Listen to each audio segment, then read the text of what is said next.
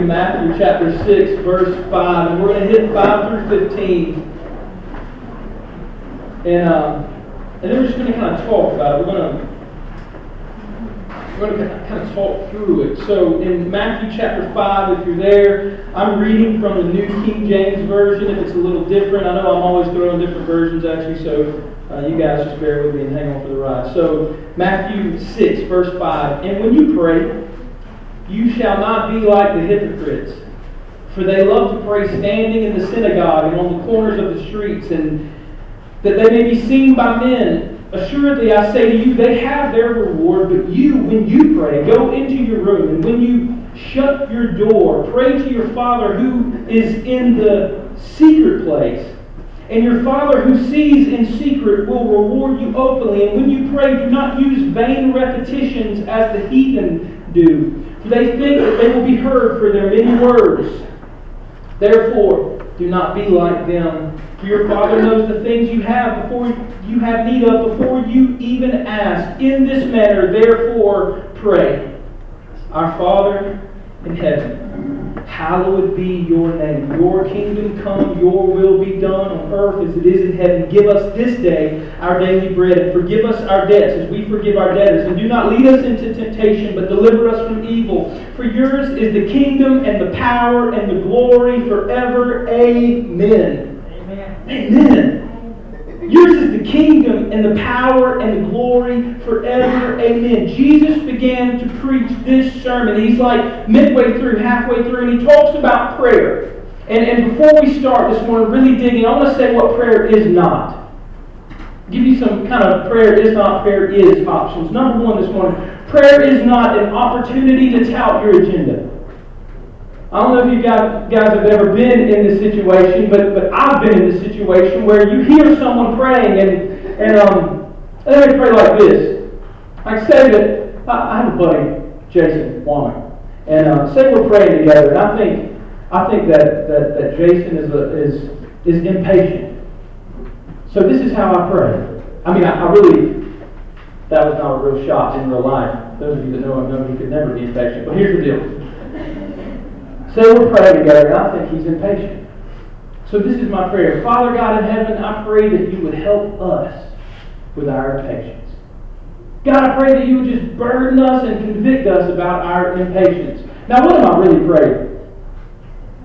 God, I pray you would just convict Jason of his impatience. Right?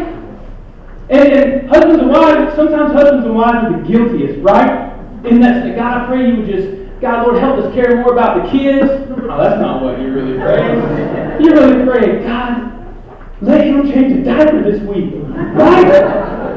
So that, that's what, so, so prayer is not an opportunity to tap. I just got some of you in trouble. You do all right. Prayer is not an opportunity to tap your agenda. It is not an opportunity to reenact a Shakespearean drama. Let me say it like this it's a good thing that God understands Old English, because I don't. But when I hear people pray sometimes, when I hear people engage God in prayer, and, and don't get me wrong, I'm not. There are some people who pray with vows and these, and our great, majestic, heavenly Father who is enthroned in your omniscience, right? Everybody standing around who should be edified by your brothers and sisters' prayer, if you're praying publicly, you're thinking, man, I don't have a clue what he's. You don't have to put on a performance. That's what I'm saying. You don't have to reenact a Shakespearean play. You don't have to put on a performance for God in your prayer life or for anybody else around you. Prayer is not an opportunity when you get asked to pray in church to show everybody how theologically astute you are. This is what I mean. Get asked to pray at Christmas or something. I don't know. So you set out in a prayer you say, God, I just want to thank you for the depth of your great incarnation through the picture of the hypostatic union, so that the diversity of your omniscience can fall on your regenerated people. I can explain all those words to you, but in a public in a public gathering, it's not a place to show off and flex how theologically astute we are, how much we know. The last thing is this before we get into what prayer is, which is my favorite part. Prayer is not a bargaining process with God. Prayer is not a time that we come to God and say, God, if you will do this, God, if you'll get me out of this jam, I'll serve you. God, if you'll if you'll do this, God, if you'll just God, if you'll let those numbers hit this week, I don't know whatever you pray is, right? Your bargaining process with God. God, if you'll let this happen, I'll do this. It's not a it's not a bargaining situation. Sometimes we, we feel like prayer is, God, if you'll do this thing for me, then I'll do this. God, I'm praying just to kind of test you. And, and God, I'm praying, so let me, let me test you, God. And if you do these things, then I'll follow up and I'll do these things. Prayer is not a bargaining situation with God. This is what prayer is. Number one, if you're taking notes, what is prayer? Prayer is communion with God. Communion means intimacy or closeness. James 4 8 says, Come near to God, and He will come near to you. So, prayer, number one thing, if you're thinking about this morning, when you think about entering your prayer closet, like He said in Matthew 6 that we read, that we're teaching from this morning, that you go into the secret place because prayer is intimacy with God. Prayer is this face to face communication where everything else is blocked out, and it's you and God. Prayer is intimate. It's like Psalm 63 where David said, God, oh God, you are my God. Early will I seek thee. My flesh longs for you and my my, my soul thirsts for you in a dry and thirsty land where there is no water. We, think about think about that prayer, how intimate that prayer is. God, you are my God. I mean, we read it and we memorize these scriptures, so we don't really get the sense of inflection. But I, I feel David in the same. He's saying, God, you are my God. Early, he's begging, early will I seek you, God. My, my flesh longs for you, and my soul thirsts for you in a dry and thirsty land where there is no water. He was pleading with the Lord on an intimate. How many times have you called a friend up and been like, hey, bro, uh, we need some man time. We need to go hunting or fishing. My flesh longs for you. And I thought, no, right? no. We don't roll like that. So, so in that picture, you, you think you would never speak to a friend with that much intimacy and that intensity, but David is saying, God, you're mine. You are my God. And I will seek you. I will chase after you. I'll pursue you. Because my flesh, my flesh is weary. And what, what he was saying, he said, I'm burned out. God, I'm burned out. I'm done. I can't do it anymore. But then he says this just after that. He says, But I, my lips will praise you, and I will bless you. I'll lift my hands up and be satisfied. Prayer is intimacy with God. The next thing, if you're taking notes, prayer is confession to God. So we have intimacy with God is confession to God. Psalm 51, 1 through 4, where David is repenting of his sin with Bathsheba and killing her husband Uriah, David prays this Have mercy on me, O God, according to your loving kindness, according to your great compassion. Blot out my transgressions, wash away all my iniquity, and cleanse me from my sin. For I have transgressed, for my transgression is always before me. Against you and you only have I sinned. Not only is prayer intimacy, but prayer is also confession. Why does prayer have to also incorporate confession? Because He's the number one person we sin against. He's the first person we sin against. He's the only judge that can condemn us that we have sinned against. So why should prayer incorporate confession? And, and I would challenge you to a daily life, a daily walk of repentance and confession. Why is that important? Because He is the only one that can forgive sin. He's the only one that can justify you before His Son. He's the only, before His Father. He's the only one. So you have to confess. Not only is prayer communion, not only is it confession to God, but it is petition and pleading and begging before God. 2 Corinthians 12 8 says, Three times I've pleaded with the Lord to take this away from me. Paul was referring in 2 Corinthians to a thorn in the flesh, to a, and theologians and scholars said that he had an eye condition or he had an irritable bowel syndrome. They, I mean, there's a million different things that you can read about Paul that this was this physical affliction that he dealt with. He said, I went to the Lord three times, and what he said is, I was begging God to heal me. Last God told Paul, My grace is sufficient for you And he didn't heal him. But it doesn't mean that prayer is not that, that, that pleading with God, that petitioning God, going before God and pleading with God. He didn't answer the first time, or he didn't answer the fifth time, or he didn't answer the tenth time. Man, don't stop pursuing God. I, I had this guy in my um, in my band. His name was his name it wasn't was anything. His name is Jonathan Schroeder, and uh, he joined the band, and he'd been praying for his dad for years. He's like, man, I just want to see my dad saved. I want to see my dad saved. I want to see my dad surrender his life to the Lord. I want to see my dad saved. He's been band for about five years, and, and we would, his dad would get our album, and we would talk, and we would have gospel conversations, and his dad knew the Bible better than most of us did. He's just like, I'm good. I'm good. And I'll never forget about three and a half years ago, we planted a little church, and all four years ago, probably pushing five, I don't even know now, but we planted a little church, and his dad started coming, his dad surrendered his life to the Lord, and I thought, man, the prayers of his son like his son, I mean, I remember watching that kid plead with God for years. God, save my dad. God, save my dad. God, save my dad. He was never detoured, never, never taken off track from that desire and that prayer. God, save my dad. So I'm encouraging you this morning. Some of you may be in that situation right now where you've been seeking the Lord, you've been praying, you've been wanting to see God flex over the situation. I, I challenge you. Scripture says the effectual, fervent prayer of a righteous man availeth much. The effectual, fervent prayer. That means when your head hits the wall, you just keep pressing into the presence of God because you know that you can trust Him. You know that He's faithful and you know He will answer. Here's the thing we need to be prepared as believers to swallow it when He answers something different than we want. I've shared this with you a million times. I'm not going to just try to give you some concepts and, and some one, two, three, four number outline without letting you know how this is real to me. I've shared my grandfather's story with you a million times. He was a preacher, a godly man, falls off the ladder, has all these health problems. I'm praying, begging God to heal him, and he dies. Where do you reckon, where do you, where do you sit that? Where do you reconcile that? Well, I had to file that away somewhere. Where can I file that? Because it was for his glory and my good. And I didn't see it at the time, but it was. And it is. Because he's a faithful father. Let me, let, let me just check this with you for a minute. He has seen from eternity past to the end of the game. He, he was there the moment that Satan looked up at the throne and thought, you know, I could do this.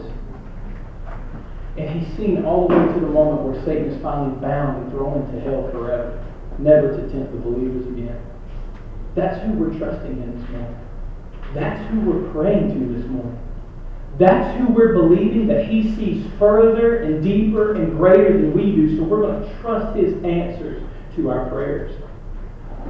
So prayer is communion with God. Prayer is confession to God. Prayer is petitions of God. And prayer, I love this one. Prayer is intercession for others before God. Luke 22, 31 is where Jesus turns and begins to directly address Peter. He says, Peter, Satan has desired to sift you as wheat. This is what he's saying. Satan's going to mess you up in this life. That's what Jesus, Jesus told him. He's desired to sift you as wheat. You know the process of being wheat being sifted is that it's put in this vat and we throw it into the air and the wind blows and the chaff blows away and the wheat comes down and it's tossed and it's tossed into the air. It's a brutal process for the wheat. Jesus was saying, Peter, Satan desires to sift you as wheat. But then the next phrase is this, in this beautiful. He says, But I have prayed for you. So what he's saying is, listen, Peter, Satan is going to try to trip you up and, and, and mess your life up. His objective is to kill, steal, and destroy, but I'm interceding for you.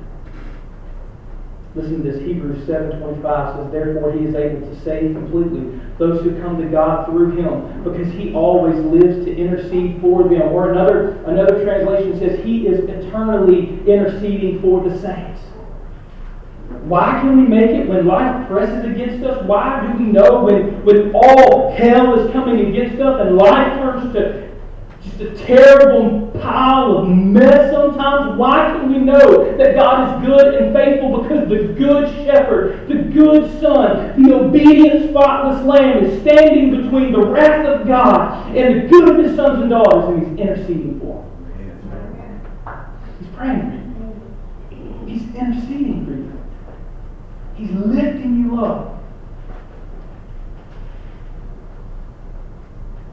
Prayer is intercession for. So, so this is why I, I made myself a little highlighted note because I, I didn't want to forget this part because sometimes we think prayer is about us. And we, we get conditioned sometimes to think I'm going to get my prayer closet so I can get my fix or I can get my feel or I can you know I can I can have this moment with God. That's what prayer is about. Listen, prayer is about communion. It's about confession. It's about petition. But it is a beautiful opportunity. It is a beautiful opportunity for sons and daughters of the living God to go into the presence of God on behalf of another son and daughter of God or somebody that's lost. To, to go into the presence of God, not on, not, on, not on your own behalf, not to stand before God and say, God, I want you to do this for me, but to say, God, the only reason I want to come before you today is because of so and so. God, I want to stand in for them. They may not even know how to pray to you, but I want to stand in. I want to intercede for them. You get to be intercessors. That's a beautiful part of being a prayer warrior or, or being an obedient son and daughter of God who, who understands the biblical meaning of prayer. That I get to stand in on someone's behalf. That's why we have prayer lists. Now, this stuff seems quirky and old, and I, man, I'll be one of the first ones to throw some of them under the bus because all we pray for sometimes is livers and lungs and hearts and all this stuff, and nobody ever talks about lust or sin or adultery or pornography and none of the real things that real people struggle with. It's always like, pray for my ears that I can hear a little clearer. So, so I'll be one of the first ones to talk about a prayer list, but the beauty about a prayer list is to be able to say, look at all these people. Look at all these people that I can. When, let me say it like this: one of the greatest joys in my life. I have these notebooks filed away in a box, and I don't do it. I don't do it as much. I'm not going to try to be some super Christian in front of you. I don't. I don't do it as much as I used to, and I, and I wish I did more. I need to do more. But but but when I was in high school and, and, and just after high school, I would have these pages and pages of my prayer journal, just people's names people I want to see saved, and I'm just I'm giving you something practical to take home that you can do if you want to. People's names, and, and I put the president's name, and I, I, put I put people in leadership or authority over me, and people that I wanted to see. I, would always put my, uh, you know, like half my family who aren't saved because I want to see them saved. So like half the page would be my own family members, but but I'd be praying for all these people. I kept this log, and man, I can go back now to this journal and, and I have two or three gray, gray notebooks, and I, can point things out that God has done. John's dad is in that book. Like I, can, I can go back and say, man, I prayed for that. So, so I want to encourage you, not only while you're interceding for people, something practical that you can do with that, is you can make a prayer journal. You can keep up with, with your prayers and with how God answers your prayers. Because listen to this, sometimes, how many of us, like, like for real, right now, how many of us in the last year, two years, five years, God has answered some miraculous prayer? Like we've seen it or we heard about it through a family member or friend. We've watched it take place. Raise your hand. You can put your hands down. How many of those same people, including myself, this past week or the last two weeks have been discouraged and felt like God might not be there, that He's pressing against us? Right? Because The enemy's job is to take us and blind us to the beautiful fruit that the Lord's produced through prayer. But this is what your prayer journal you do if you keep one. And I'm all convicted right now with you just to let you know I'm like, man, I gotta get home and start writing. Because the enemy wants to make us forget the faithfulness of God. Something as simple as jotting down a prayer journal will allow you to be when you hear those thoughts of doubt, those thoughts of, man, this Jesus stuff isn't real, or man, he won't save, or he won't heal, you can go back to that prayer journal and you just you ain't even got to say nothing. You just look up, hold up in there and be like, all right. All right. Because he has, he will, and he will continue to answer the prayers of the saints. Prayer is not prayer is not only communion and confession and petition and intercession for others. It is meditation with God. I love what he says in Psalm 63 6, right after David goes through the discourse of being intimate with God and wanting God and bless me in many ways. He says this at night on my bed, I think about it. And I just think on your name. I just think about it. This, this intimate part of meditation to where we just we set some time aside or we steal away or maybe in the nighttime. I do a lot of studying at night, late at night, because um, I'm a little bit ADD and um, like that's one of the only tests in school I passed. And um, so I know that sure I'm good there. But but so late at night usually is when my mind's just kind of all all like it's slowed down a little bit and, and, and there's a lot less distraction. So it'll be like one or two in the morning, and, and, and that's usually when the bulk of my sermons come. Just so you know, it's like I, I do study in the office and I read stuff, but it's usually like one or one or two in the morning where just this flood of stuff comes because I pushed everything aside. And I, I've just sat with, with a few notes and a few scratched out things and thought, I just want to think on you, God. Because you got to speak. I just want to hear what you have to say. So in those moments of meditation, that's also prayer. Next part is, is, is leaning in and listening to God. Oftentimes we think that prayer, or we get conditioned to pray with a lot of words, but not a lot of listening. Right? He, he, he warns us and encourages, hey, don't be like the hypocrites who think that, or don't be like the heathen who think that for a lot of words their prayers will be answered. Because they say a lot of things, God listens more. Listen to this. I love 1 Kings 19, 11 through 13. This is what he says. Then he said, Go out and stand on the mountain before the Lord. And behold, the Lord passed by, and a great and strong wind tore into the mountains and broke the rocks in pieces before the Lord. But the Lord was not in the wind. And after the wind and earthquake, and after the wind and earthquake, but the Lord was not in the earthquake. He wasn't in the wind, he wasn't in the earthquake. After the earthquake, the fire came, but the Lord was not in the fire. And after the fire, a still small voice. So it was when Elijah heard it that he wrapped his face in his mantle or his overcoat and went out and stood at the entrance of the cave. Suddenly a voice came to him and said, What are you doing here, Elijah? See, a lot of times in prayer, we think, in our times of prayer, meditation, or even our times of worship, corporately and intimately and, and uh, privately, we think that God is always going to be in the explosive we think that God's always going to be in the wind or the fire or the whirlwind or the earthquake. We're always looking for this, this shaking moment where God's just going to blow everybody back and all our hair's going to be blown back and we're going to experience. But, but how many of us is He trying to just, man, I want some long, intimate time with you?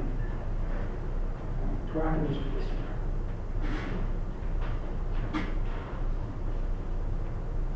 We will not have those experiences with God. We won't have them unless we lean in, we press in, and we allow God to ruin the distractions and dismantle our idols and just listen to what He has to say. Is He a God that's in the wind and the fire? Sometimes. But it's a clear picture that sometimes we're looking for God in all these big explosions, and God's just standing there like a friend, like a brother, like a father, like a faithful king, saying, Man, I just want to sit some of the best times of my life. And then me, me and my grandfather had some good times. And he was a he was a crazy joke. He was funny, and we used to laugh. And we we fished together. Some of some of my absolutely favorite times is when he would grab my hand. He would sit me down at the dinner table, and he would open the Word and just share something. Some of my favorite times when he just kind of pull me to the side and say, wrap his arm around me and say, "Hey, man, I'm really proud." Some of you need that moment with God today. Some of you need to be reminded that God is a faithful Father who wants to wrap you in His arms and quiet busyness in your life and say, Hey, I value you. You are special to me. I bought you with a price. I purchased you with my blood. You're mine. And because of all the noise and looking for Him and all these other things, we, we, we lose sometimes this intimate listening experience with God because we're looking for Him in everything else. So prayer is communion, prayer is confession to God, prayer is intercession, intercession for others, it's meditation with God, it's leaning in and listening. And listen, prayer is powerful this morning. Mark 11, 23, For assuredly I say to you, whoever says to the mountain, Be removed and cast into the sea, and does not doubt in his heart, but believes that those things he says will be done, he will have whatever he asks. Acts 28, 9. His father was sick in bed, suffering from fever and dysentery. Paul went in to see him and prayed and placed his hands on his head and healed him. James 5, 14 through 5. If anyone is sick among you, let them call the elders of the church to pray over them and anoint them with oil in the name of the Lord, and prayer offered in faith faith will make the sick person well. The Lord will raise them up. There's evidence this morning that not only is prayer communion and intimacy and petitions and intercession and meditation and leading and listening, but prayer is powerful this morning. Prayer is powerful. Prayer is that moment where we get to ask God these things, step out of the way, and watch God just flex over right? I know when I flex, you don't get the full what it should be, but what I'm saying is, it's the opportunity that God just gets to flex over that situation. And it's powerful. It's powerful. Last point of these little points is, is and if anybody wants any of these to just remember, I'll email them to you. Last thing, prayer is a discipline. Hebrews 12 11 says, For in the moment, all discipline seems painful, rather than pleasant. But later on, it yields the peaceful fruit of righteousness to, to those who have been trained by it. Prayer is a discipline. You, most of us won't wake up every day and think, man, I, I'm going to go into my prayer closet, I'm going to pray for an hour, I'm going to pray for five minutes, I'm whatever your, your meter is, right? Whatever your time you commit to the Lord. And I, I'm going to do this. And there, there are a lot of days, there will be a lot of days when life is pressing or busyness is pressing, and you think, man, I just don't, I don't feel like praying right now.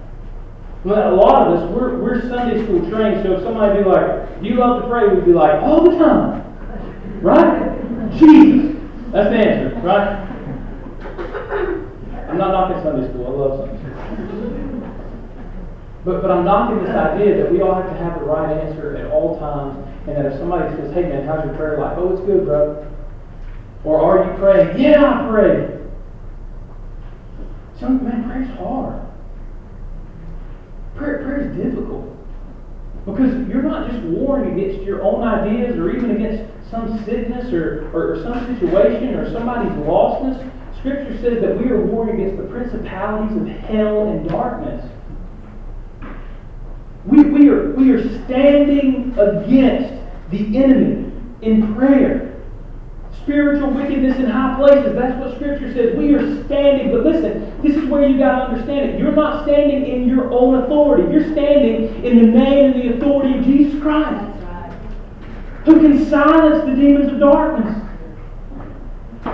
who can save the lost, who can heal the sick, and who can raise the dead. That's whose authority we're standing in. And it's a discipline to make it a constant thing in your life. Last thing this morning I want you to, to hear and, and, and to grab onto is that prayer is faith and trust.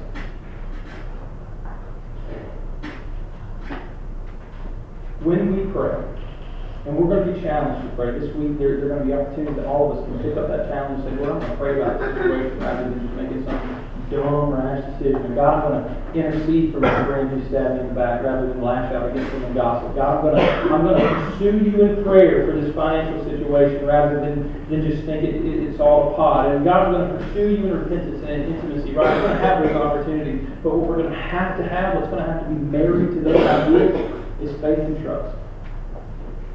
Hebrews 11 says, Faith is the substance of things hoped for and the evidence of things not seen. Faith is the substance of things hoped for and the evidence of things not seen. Faith this morning is when you don't see a healing, you don't see a way out, you don't see how in how in the world this person could ever get saved, but still believing and clinging to the Word of God and praying anyway. To follow Christ in this generation, in this day, we have to have that kind of faith. But that kind of faith, that God, I, am I'm, I'm, I'm looking at you, I'm, I'm blinding myself from the world, God, I'm going to I'm gonna seek after you, I'm, I'm believing what you said, even though the situation was horrible, I'm looking at you and I'm believing in you and I'm believing for you to flex, God. I'm also going to trust, God, that if they die, or if the financial situation goes to ruin, or the friendship is never restored, not only am I going to have faith that you can and will do those things, but if you don't, I'm going to trust that it was for your glory and my eternal good. That's a hard place to be. That's a hard place to reconcile in our heart. God, I, I want to have this faith. I'm going to have this faith. I'm going to cling to this thing until the very end. Don't think that, that I haven't lost a family member that I prayed for and he's healed a bunch of times, and then at the funeral walk up and just kind of lay a hand on their shoulder without anybody seeing it, like God raised from the dead if you want to. I ain't playing. and, and I knew, I knew all the medical stuff that had already went on, but I'm like, God, you can do it. I'm just going, you know. unwavering faith. I'm not saying I have unwavering faith. My faith wavers. I get discouraged sometimes. I get beat up sometimes. I'm like, God, where in the world are you? And then in the still small voice, he whispers, I'm here. And they're to me and never me. I'm going to answer you. But you got to trust me. You gotta trust me that even if you don't get what you want, even if you, even if you don't get this thing, that it's for your good and my glory. Because ultimately, you gotta remember about even in prayer in life, it's not about us, it's all about Him. It's about His glory. It's about His renown. Last thing, I'm gonna say this, and Jamie's gonna come, we're gonna have a time of invitation, and our prayer team will be up here if you want to come pray, if you have a desire to come pray. After a sermon on prayer, everybody's gonna be thinking, oh God, if I don't come, he's standing to do this.